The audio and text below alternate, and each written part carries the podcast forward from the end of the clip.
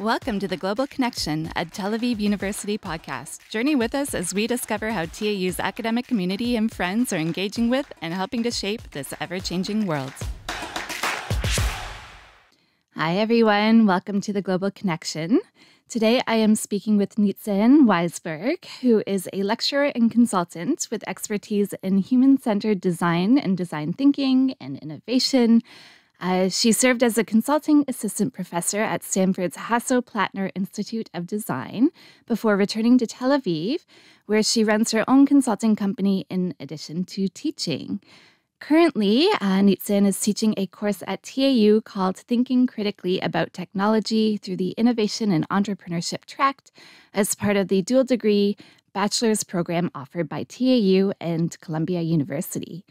Uh, welcome, Nitzan. Thank, Thank you for joining me. Thank you. Thank you so much for having me. It's it's really great. Yeah. Um, well, I, I wanted to have you on because I feel like there's never a wrong time to be talking about technology and um, and thinking about it critically. But with everything going on today when it comes to social media and AI, um, I think especially now is an important time. So um, I'm I'm excited to hear from you um, about uh, your teaching and your background and, and your insight into the issue. Well, I couldn't agree more. It is a very important time to be thinking critically about technology. Yeah. Well, and, and that maybe brings me to question number one, which may be the obvious question, but for you, like I know for me why I think it's important, but but for you, why why is it important that we we think critically about technology? Well, I mean, on a very basic level, um, technology is just part of our lives. So if we don't have tools to think about these issues um, in an informed and a critical way, we're losing out on a big chunk of of being human. Um, but sort of on a more um, uh, practical level, um, a lot of uh, a lot of the um, polarization, um, the political polarization um, that we're experiencing as a society, um, is around technological issues. Sometimes we're not aware that it is a technological issue, but when we are not able to think critically. Um, then it's very easy to manipulate opinions. And then we get the then we get polarized, then we get strong for and against. We get these extremes arguing um, without an ability to profoundly communicate and solve actual problems. Okay, okay. Um, I think you, in particular, have a really unique lens into this as someone who works on human centered design. Uh, I think it would be helpful. I'm not sure if everyone knows exactly what that means. So maybe maybe you can walk us through a little bit um, what your expertise in this area means and and why why it's a helpful place to be thinking about these issues. Okay, so um, wow, I don't know how far back personally or historically to go, but human-centered design and design thinking as as a sort of innovation or problem-solving methodology basically tries to put back people and their real needs um, sort of back into the equation. So um, fundamentally, uh, the belief is that um, we should be solving for the real needs of real people. So, whatever technology, whatever strategy, whatever product or service we're developing, we should be um, we should be making it for the to serve the real needs of real people. And so, design thinking as an innovation method includes um, talking to people, observing people, doing sort of ethnography, using tools from sociology, psychology um, to better understand what it is that people need, what it is, how people make meaning, um, what's important, what motivates them, etc. And using that along with other um, tools like brainstorming, for example, to to generate new solutions. Okay, so that's kind of broadly. Um, so I've been doing that for forever, like, um, and and I've been doing that as a as a teacher, um, uh, teaching students uh, or working with teams work and consulting diff- various organizations. So for me, it's always about the people. Okay. And um, and thinking critically about technology is a course that's sort of a spin off out of that. Um, so, in design thinking, we tend to spend quite a lot of time trying to even understand what the problem is that we're trying to solve. So, sometimes people will want a particular product, but then we have to kind of say, wait a minute, is that really what we want? What, what's the problem that we're trying to solve? So, we spend a while understanding the problem. And in design thinking, we tend to do that at a very sort of um, at this level. Okay, so we talk to people there is another cultural level that can help illuminate why people have the attitudes that they have, why they're motivated in the way that they're motivated.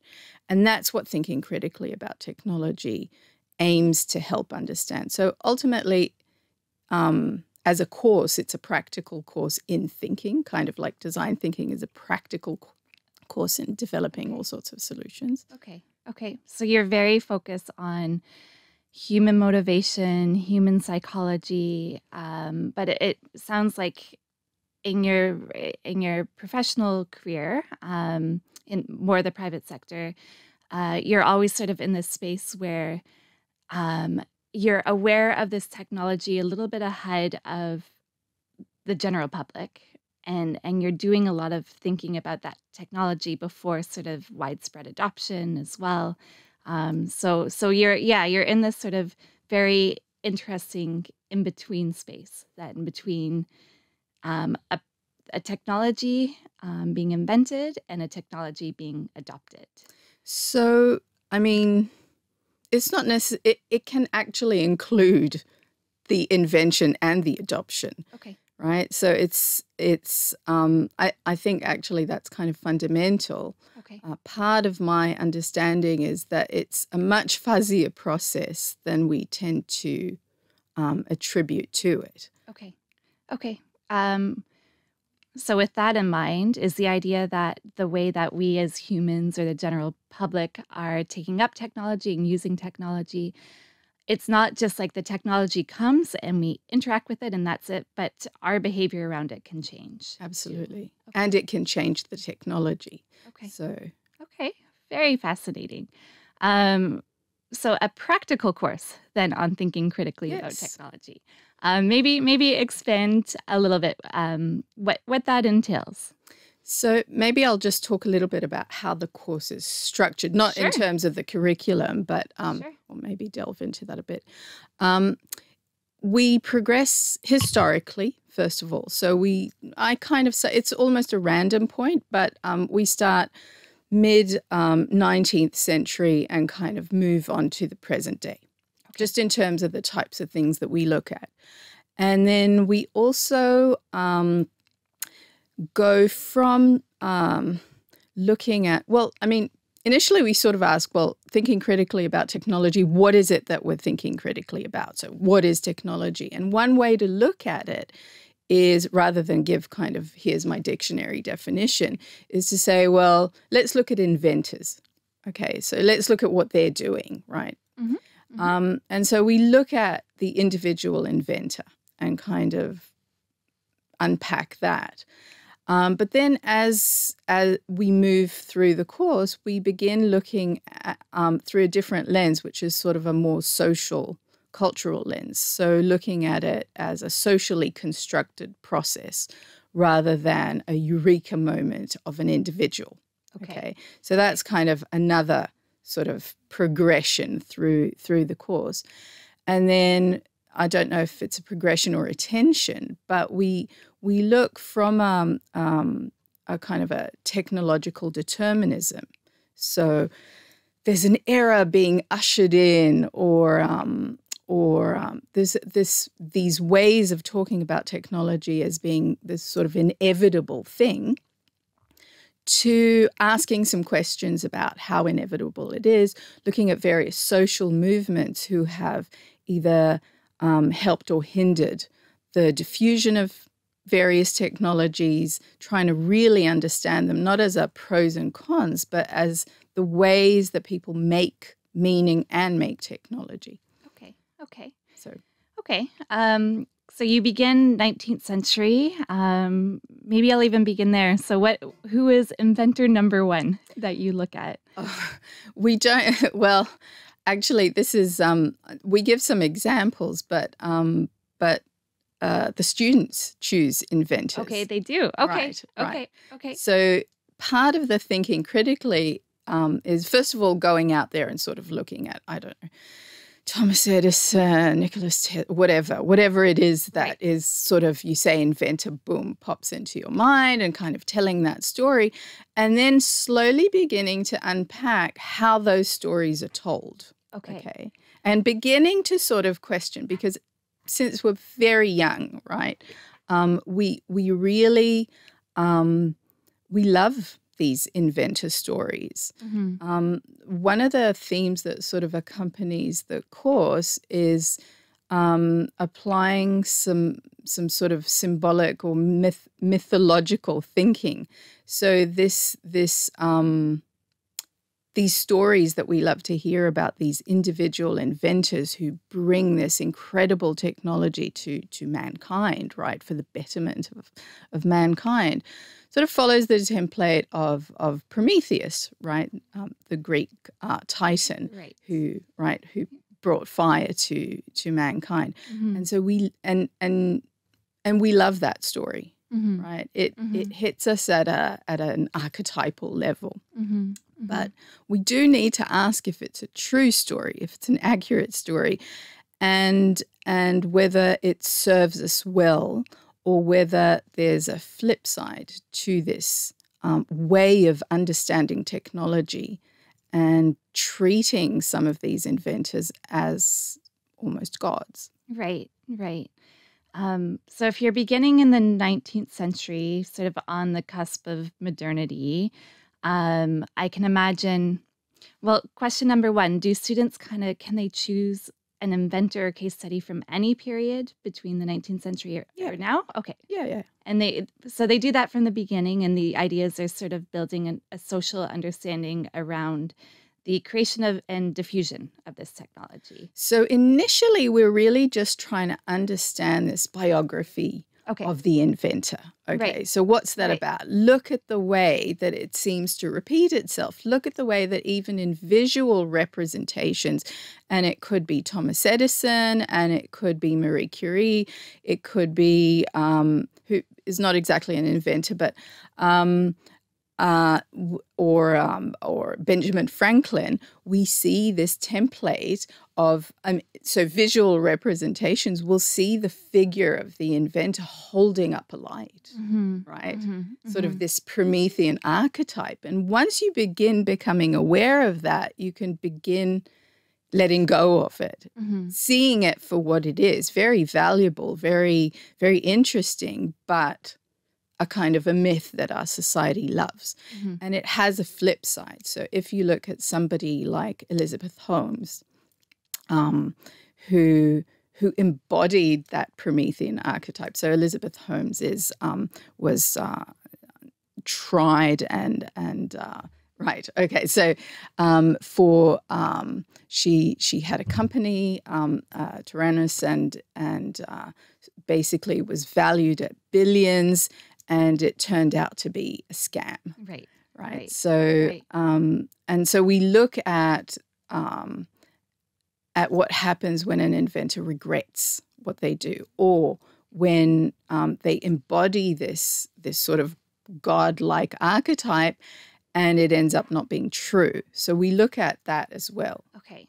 Um, so Elizabeth Holmes is very much a 21st century figure. right Um, and so you you keep going back to Prometheus, and so do you feel like the initial sort of, uh, narrative around these inventors that really hasn't changed across time in terms of this mythic? That's sort of- right. okay, so that's one element that sort of Right. remains consistent in terms of the story we tell about technology.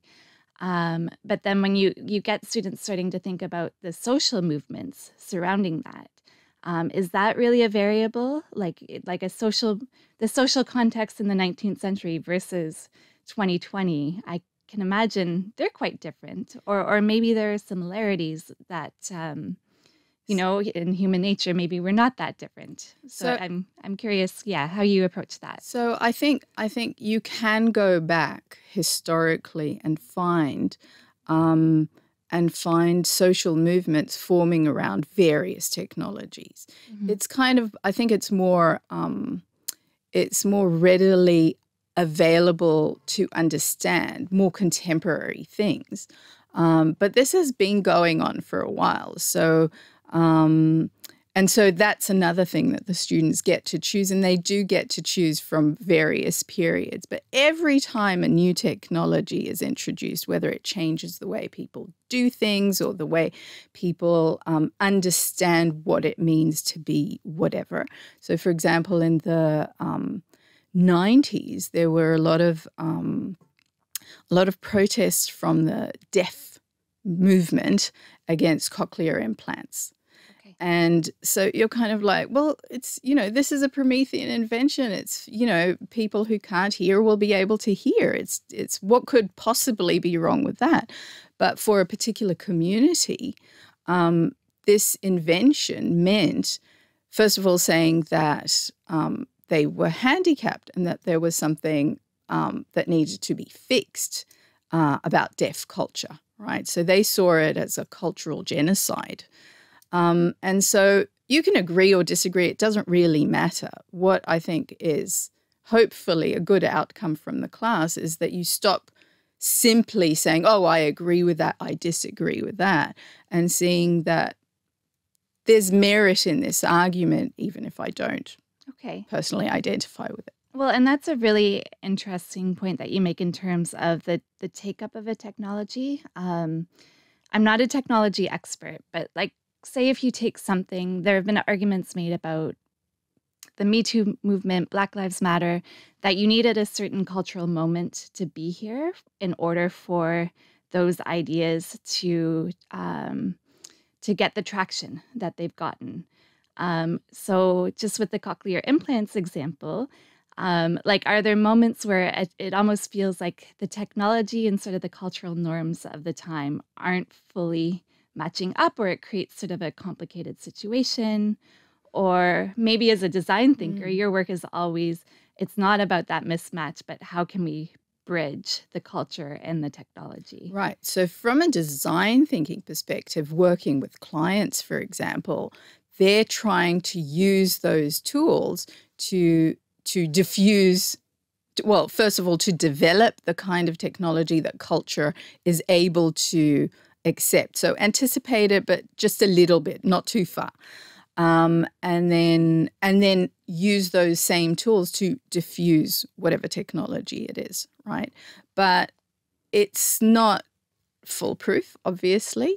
And and one of the things that we should know to anticipate in in public discourse in public policy is that it seems to have a particular um, pattern right so the diffusion of technology has a particular pattern and we tend to see um, whenever there is um, uh, well you're always going to have people who object to a particular technology um, Okay. and and that needs to be taken into account so if you want something hyper provocative and, and polemic um, the covid vaccine right the mrna vaccine that's a technology okay Mhm.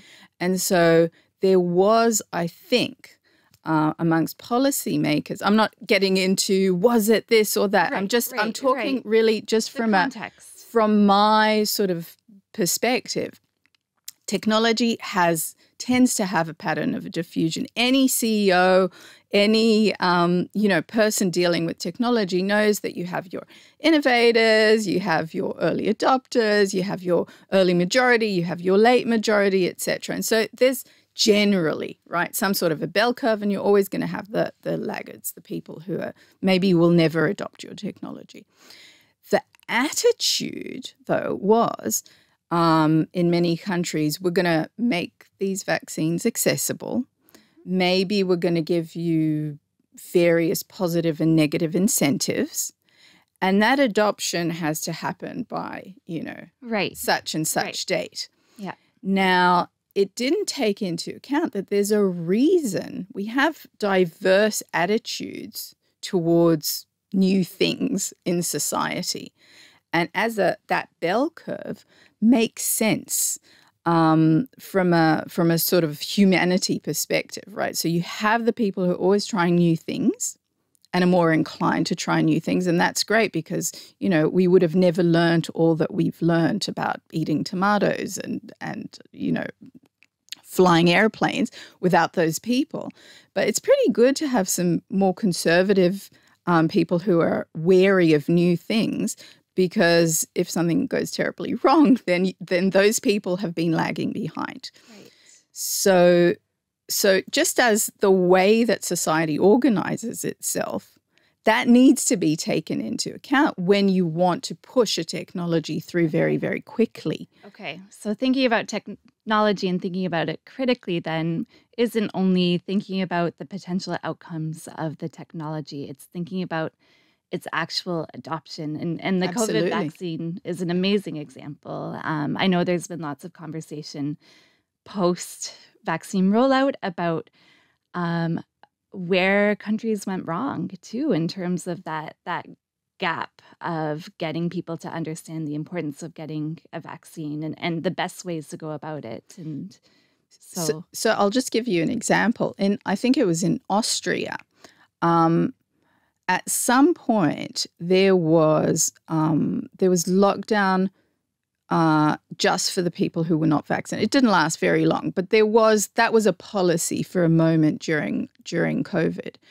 Um, and if you looked at the percentage of the population who had been vaccinated, it followed the curve perfectly. So the the early majority was vaccinated, and this was now the late majority who had not been vaccinated yet. Mm-hmm. Okay. This followed, I mean, and this had all happened in a relatively short amount of time. So that bell curve was kind of squished into just a few months.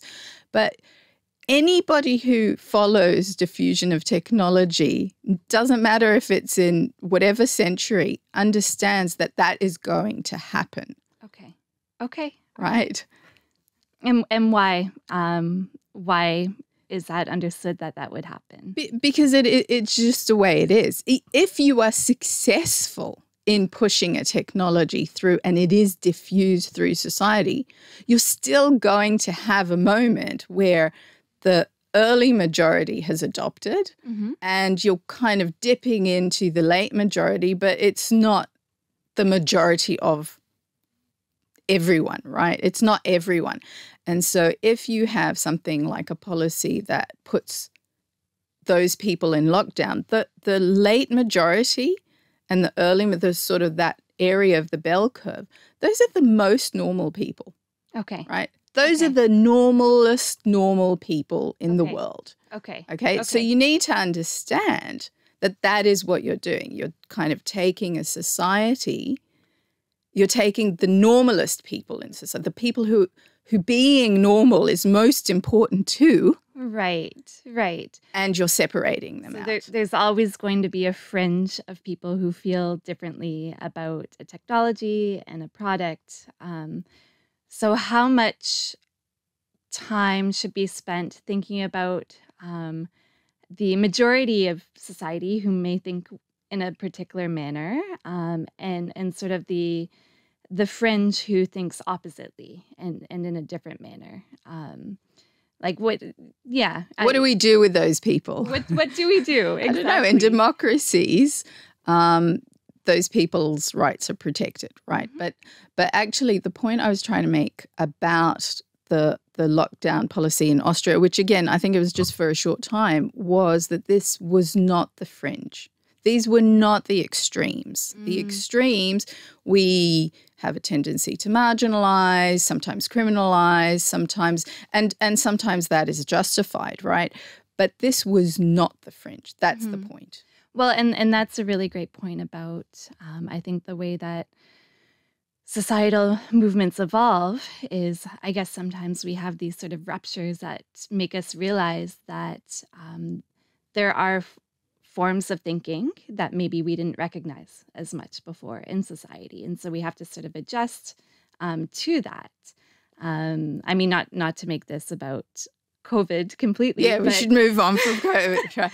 but but for me, that was one of my biggest lessons. Is you realize, oh, it, it's a cousin or it's a neighbor, and and oh, okay, they actually do think a little bit differently um, in terms of what you know what my values are, what um, other people's values are. So, but moving on from COVID, I agree. Hang on, I want to pick up on that. Uh, Sorry, okay, we're going to okay, linger. It's it. not really just about COVID, I think. The issue is that people's attitudes and opinions are not necessarily so fixed. It's not like we're born with this identity and a set of values, etc. And the whole point of looking at diffusion of technology, and this is just one part of thinking critically about technology, but is that diffusion of technology is is it's a societal process. It's where people initially look at just a small bunch of people. So mm-hmm. a, a relatively small group of people looks at a really tiny group of people and they're like, well, that's kind of interesting. And then a larger group of people looks at this other small group of people and they have to to be people that they admire. Okay. So they look at people who they admire who are a bit far off and a bit extreme, but they kind of admire them and they're like, I, I, I like that. I, I want to be a little bit more like that. And so that's how the early majority okay. grows, right? And then the late majority is just slower at adopting. They're they need more convincing. That's okay. what they are. Okay. They need to see more people like their neighbors, not just one neighbor on the street. They need to see five neighbors on their street doing something in order to be convinced, right? That's just how we find um, different sort of temperaments dispersed in a society. Okay. Okay. Um, when you say the societal inclination, then, and it, it sounds like um, probably the answer is yes, but maybe it's so, um, is to um, warmly adopt a new technology. Um, or, or maybe that's not fixed. Um, so I'm, I'm even thinking about the Elizabeth Holmes example. Like if the story is good enough, yeah. The reaction is, yes, we want to support this yes. and, and we're going to believe it and we want to believe it. yes. it. Um, so, how often is that a good thing? Is that a bad thing? How often can it be dangerous? Um, how do we even sort of reconcile and, and think about um, human norms and behavior in relationship or in relation to technology um, and and the question of when technology can be sort of not helpful or potentially even dangerous as well. Right. Um, so, so this is where design thinking actually helps think about this. It's not one answer. Okay. It depends for who, right? So some technologies are amazing for some people and a terrible tragedy for others, right? Mm-hmm. Um, it depends on how they understand it. It depends on how their society is structured. So, so there's no one answer, and not just because I don't want to give an answer. It we have tools to begin exploring that, and we should begin exploring that. So, whether it's a vaccine rollout or whether it's something else, it's important to understand the way different groups make meaning um, if we want to help diffusion. Um, it's also interesting and important, I think, to listen to social movements because they seem to be very vocal. They vocalize, they're extreme, mm-hmm. but they vocalize some of the sort of um, uh, more tacit kind of or, or less explicit feelings or, or suspicions, etc. So, um, for example, when um, when electricity was being diffused in society, and it, part of that was done in the by the private sector, and at some point it became um, a, a, New Deal, right? It became a, a public policy, certainly in America and other countries. Today, it's it's considered a human right, right? But it mm-hmm. wasn't, right? Mm-hmm. That was a process that happened. Mm-hmm. But during that, you had lots and lots of scares. So initially, people would see.